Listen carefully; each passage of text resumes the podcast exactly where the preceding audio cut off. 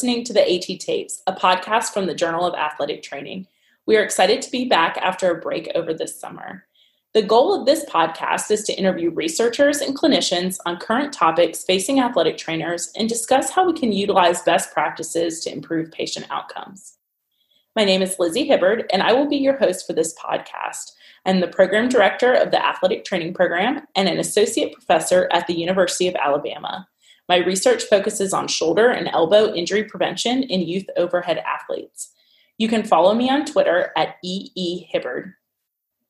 Before starting on the episode, I wanted to acknowledge that I know this is a very challenging time for athletic trainers, and the experiences of ATs are wide ranging. We hope that you are all taking care of yourself in whatever way you need. Because of continuing COVID restrictions, many of us are still recording from our homes. If there is any change in the quality of the audio, it is due to this. And once we're able to return to work, the audio quality will be back to normal. Like everyone else, we are doing the best we can with the situation at hand.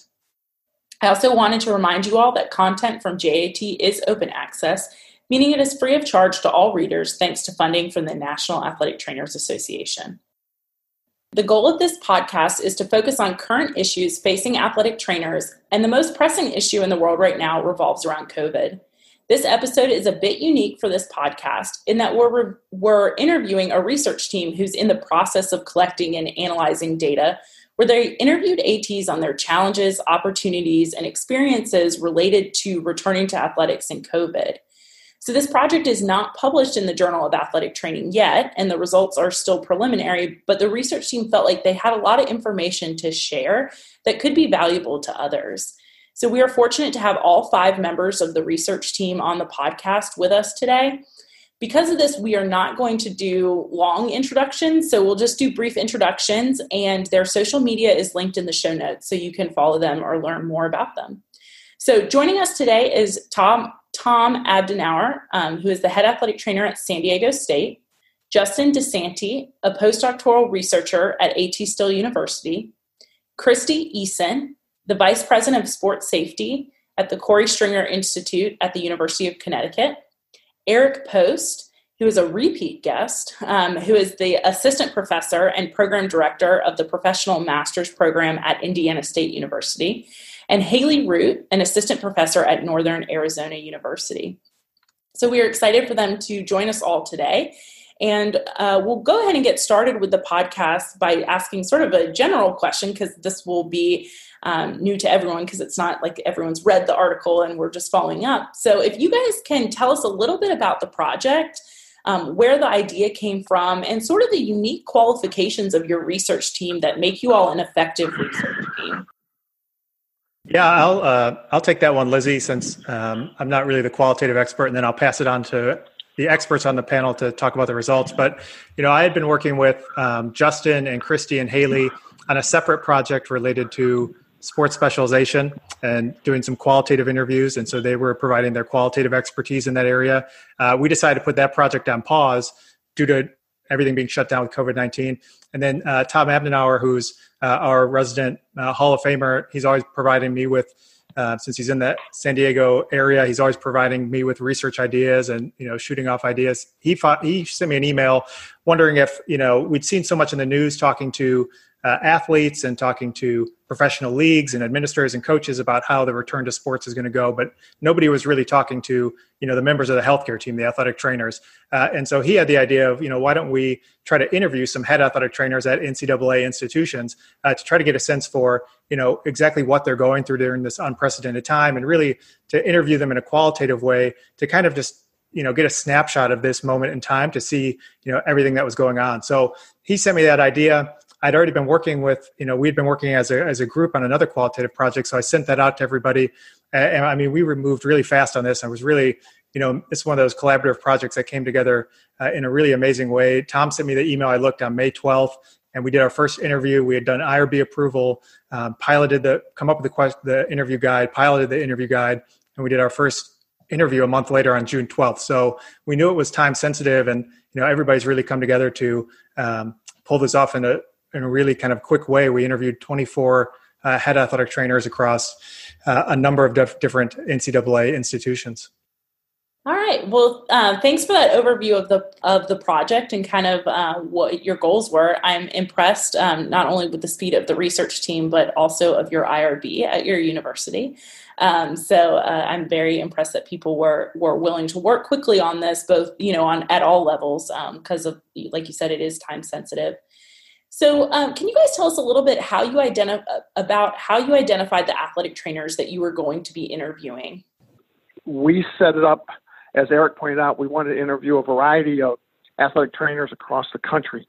And uh, what, we, what we needed was um, representation in a diverse employment settings. And um, so we, we ended up with seven head athletic trainers at the Division One FCS level. And those are the schools that you're familiar with playing football on Saturday afternoon on national television. And we had four, I believe, at the football championship level. The what used to be uh, so the first one was the football bowl series. Second one was the what, what used to be the one double A, and then also we interviewed people from the division of the NCAA that does not play football. So we had of the 24 member institutions that we interviewed, we had um, 14 from Division One, six from Division Two, and four from Division Three.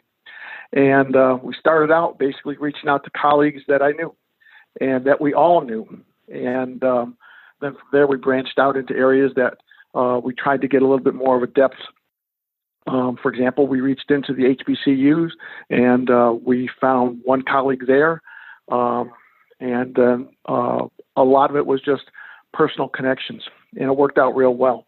In fact, there was one colleague that we were talking to that was telling us, hey, you guys need to talk to this particular colleague at this particular institution. So we reached out to him, and uh, he jumped on it very quickly, and we, we had some great conversations with him. We would have liked to have had a few more, except during the summer, particularly this summer, we don't know how many people were not checking emails to get back to us. But all in all, we're very happy with the fact that we had two dozen head athletic trainers representing all 10 districts, and uh, it worked out quite well. So, this is a very broad question and probably a big question, but in interviewing all of these athletic trainers, what are some of the common themes that you guys identified of concerns for returning to athletics um, and returning back to their workplace? Yeah, so to kind of give a little bit of context here as well, uh, Eric mentioned how sort of rapid the time frame was for us to kind of get this study rolling and data collection uh, occurring as well. And and even so, it was really fascinating that you know as we would have meetings from earlier in the week to later in the week that things would be uh, constantly evolving uh, as well as information came in and so what we have here are preliminary results uh, and some commonalities as well but uh, it should be mentioned as well that, that we're you know still analyzing this and working through some of the nuance as well but uh, so three of the key themes we pulled out here first were just this idea of uh, the efforts to try to stay up to date on this constantly evolving situation was really difficult and i think that most of us can relate to that that we've been a little bit maybe overloaded or at least inundated with information. And uh, you know, the athletic trainers mentioned that whenever they would put a plan in place, suddenly they would get this new information, whether that would be uh, changing case rates at a local or, or national level, um, different regulations, best practice recommendations, uh, and then they would be constantly having to reevaluate and adjust their plans so that uh, it kind of never felt like they were fully stabilized and kind of having to stay on their toes that way was something that uh, was really challenging as they progressed over time.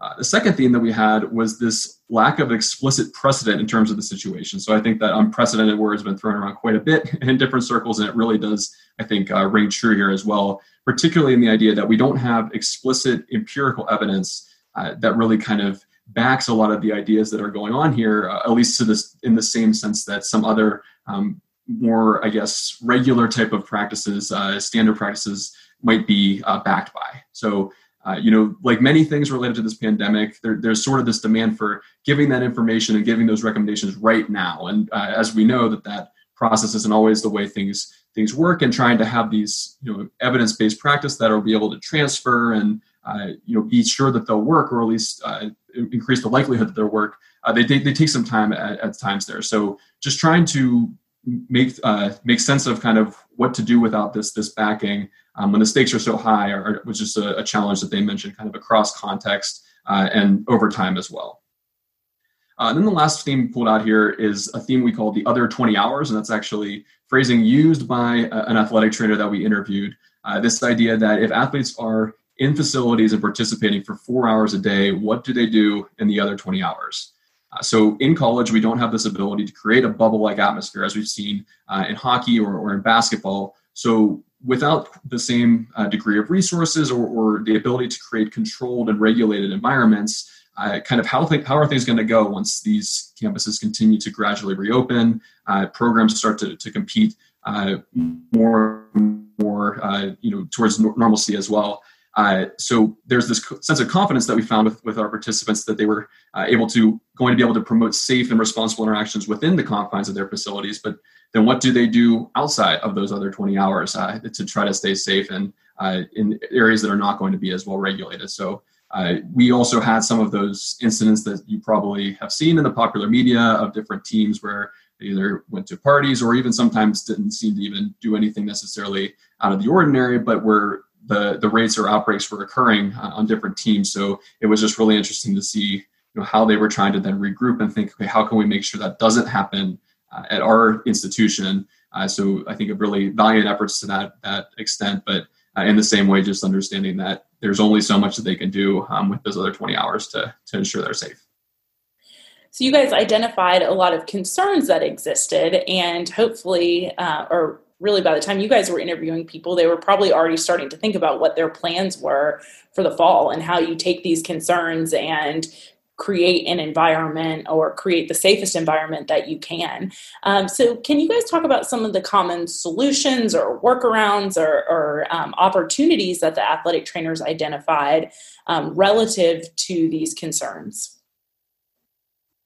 Yeah, so to pick up where I left off with that other 20 hours idea, uh, one of the the ideas that was really common amongst the uh, the participants in, in uh, kind of the overarching effectiveness of these reopenings is having a culture in place and creating that culture uh, to, to really have a shared sense of responsibility so that uh, no one wanted to be the weak link. Uh, you know, the idea that if one person would kind of make a bad decision, we've seen how this can spread, uh, that, that can really kind of take down a lot of important efforts, I guess, to uh, to kind of uh, put those safeguards in place if there is a link in the chain there. So trying to make these expectations and protocols transparent, uh, leading by example, so making sure that the coaches were on board and, and kind of walking the walk as well as talking the talk and then even following through on on their protocols as well. If, if you know there was a player that stepped out of, of line in terms of the protocols, making sure that they then self isolated or uh, you know kind of that everyone was treated the same there. That that's where we seem to be, be having these athletic trainers feel that programs would be differentiated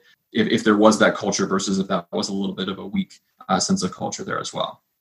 Uh, secondly, I mentioned the evolving situation of just trying to stay up to date on, on recommendations and best practice. So, uh, one of the really common themes that was, I think, very uh, very good to hear and, and just uh, kind of encouraging in terms of the ability to, to pull this off is the sense of constant communication between sort of all levels and, and roles involved in these systems. So that interprofessional collaboration was something that was emphasized, uh, whether that was daily meetings or, or multiple times a week, uh, sort of that no stone went unturned in terms of someone who might be able to offer something in terms of information, uh, resources, or assistance uh, was linked in and then kind of uh, communicating between these different roles was something that athletic trainers uh, were really responsible for as well. So, kind of having this this clear sense of transparency, um, sense of community, and then again the shared responsibility was something here um, that we saw occurring through this communication.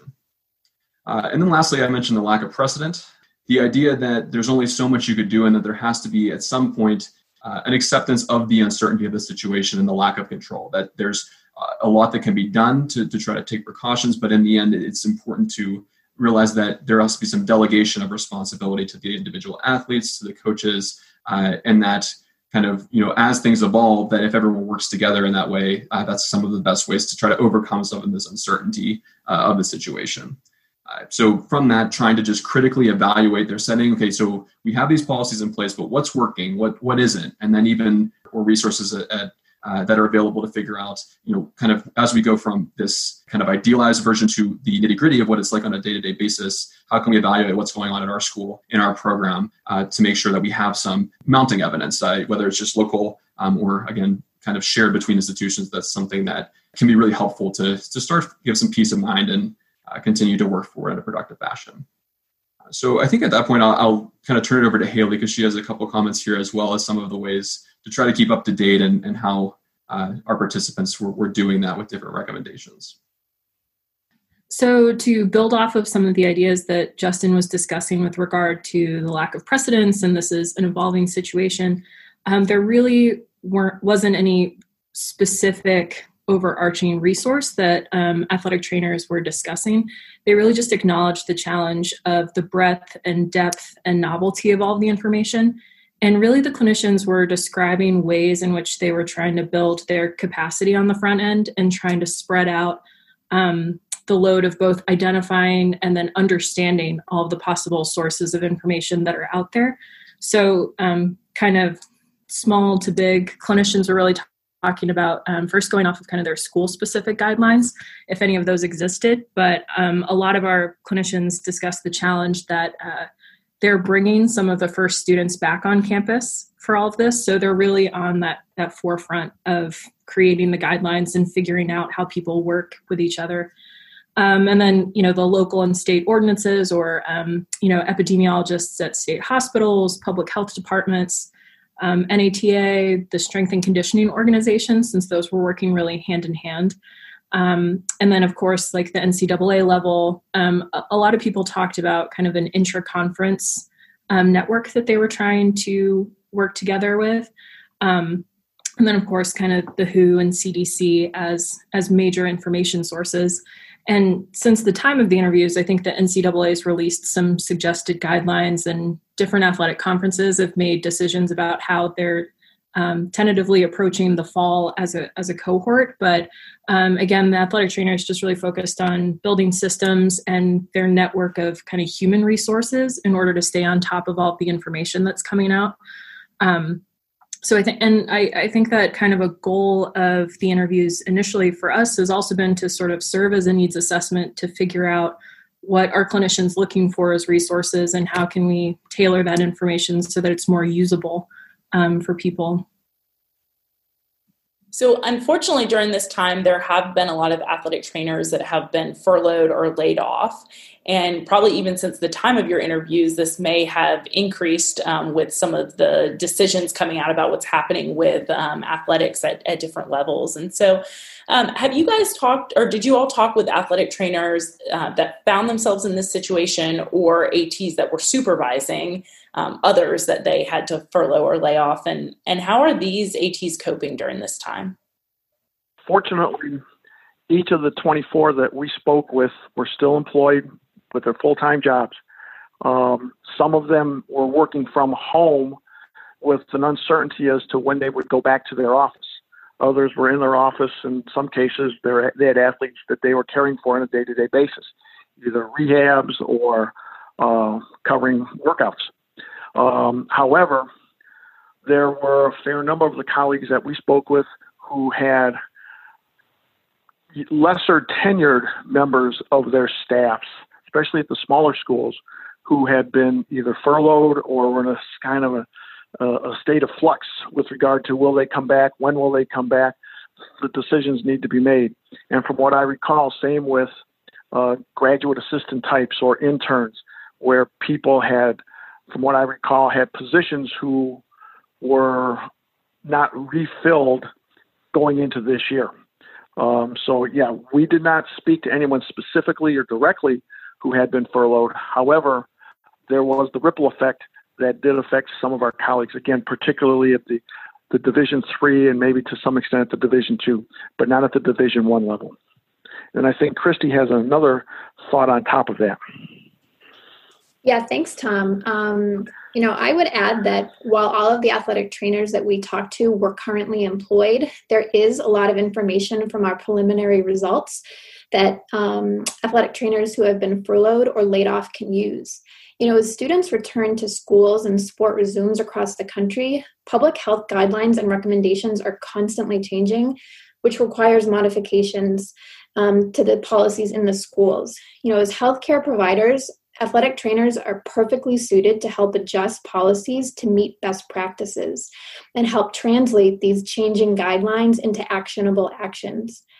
You know, athletic trainers across the country are serving as gatekeepers by integrating local, state, and federal guidelines into their institutional policies. You know, and whether you work in the collegiate setting or secondary school setting where we've seen so many of our colleagues lose their jobs, athletic trainers are helping to protect the health and safety of all students, not just student athletes. And I think that's the message that we need to get across to our employers. So, either as part of your interviews that you all have done or your own experiences and what you're seeing in colleagues, what are unique ways that ATs are showing their value during this time? I know Christy kind of highlighted some things related to this, but um, some do you guys have some specific things um, that you'd like to share with us? Yeah, thanks. And I think that's actually um, a really great follow up question. Um, our preliminary results are indicating that athletic trainers are an integral part of their institution's plans to resume sport. You know, they're working alongside athletics, but also institutional administrators serving as an essential voice in the plans to reopen their campuses and also resume sport.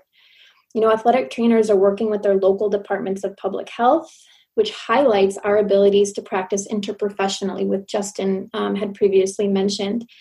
You know, our results also indicate that we value the insight of our athletic training colleagues almost everyone we talk to discuss reaching out to their peers for advice and i know that's a little bit divergent from you know the original question but i think it highlights the importance of our professional networks and the willingness to help each other out i don't think there was one person that we talked to who didn't express their willingness to help colleagues out um, you know during this really challenging time athletic trainers are being seen and they're being valued by important stakeholder groups. You know, this situation is unprecedented. I know we've said that before, but it is. It's unprecedented. You know, but if there's a silver lining, it does offer athletic trainers an opportunity for advocate for their patients, for themselves, and also for the profession. And finally, if you guys can talk a little bit about what are the next steps in this research, so specifically with this project, and then how the findings that you find from this can lead um, to future either projects or um, products. Yeah, so first, in, in terms of both the research and practical sense, uh, as Christy just mentioned, we, we've seen time and time again in these interviews that there has been this strengthening of relationships and sort of expansion of interprofessional networks that has occurred uh, in some ways out of necessity, but also very enthusiastically between people who have been able to offer insight uh, into the situation. So, so going forward and, and, knowing that athletic trainers are these these sources of knowledge that are looked to and, and kind of service uh, sort of the connective tissue between multi, multiple branches of healthcare. Um, what are some ways that we can use this uh, strengthened relationship to maybe uh, apply to other public health initiatives and, and kind of practice going forward? secondly, a lot of our conversations uh, uh, revolved around the idea of trying to put in term specific policies, uh, you know, maybe even in trying to, to take care of athletes in a physical sense so they weren't injured or, or got sick when they came back. But uh, the psychosocial aspect is something that's really important here as well and, and was addressed in, in our interviews, but maybe just even following up on this as things move forward. Uh, you know, we, we know that athlete, athletic trainers have stepped up to the plate to, to kind of uh, take on some of the burden of, of pressure and decision making here, but uh, we want to just make sure that we're giving uh, giving back to them in that way to try to see what are some ways that their psychosocial health has been impacted, um, what are some ways that we can help with that, and then uh, going down to the athletes, coaches, and all other stakeholders as well. What are some things that can be done?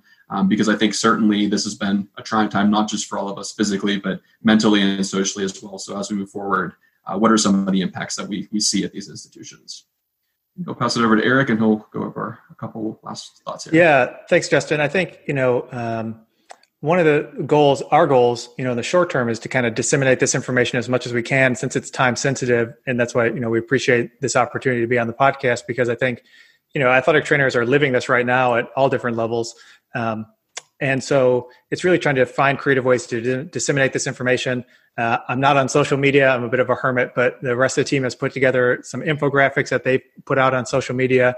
Um, you know, and we're open to any suggestions on how we can get this information out in front of our colleagues because you know we want to show you know the integral role that athletic trainers are playing right now they're they have a seat at the table you know with university administrators and pretty much everybody we talked to that was the case that the athletic trainers are involved on their university task force and determining what the plans are going to be here. So that's kind of our short-term goal. I think the big one of the big unanswered question is, you know, what's going on at the secondary school level. We talked about athletic trainers being furloughed or being laid off, um, and you know we have over a thousand NCAA institutions, but there's you know over twenty thousand high schools, um, you know, in America. So you know what's going on at those institutions. We already know there's huge.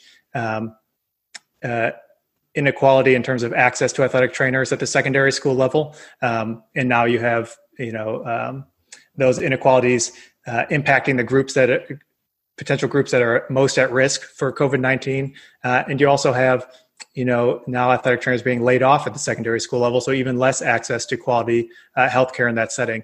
And really like we've shown in our in these in these interviews the athletic trainers are a huge resource for uh, and a knowledge base for developing return to sport um, protocol. So, you know, the fact that at the secondary school level that's not going on, and we're about to have, you know, um, millions of kids returning to sport in the fall uh, is concerning.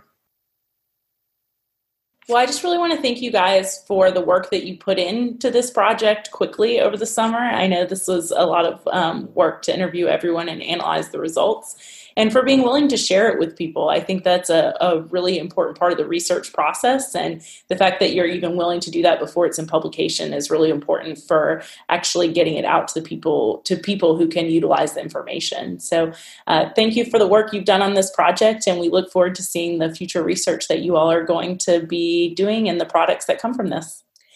I hope you all found this podcast informative and that you can utilize the information as you are navigating this unique time.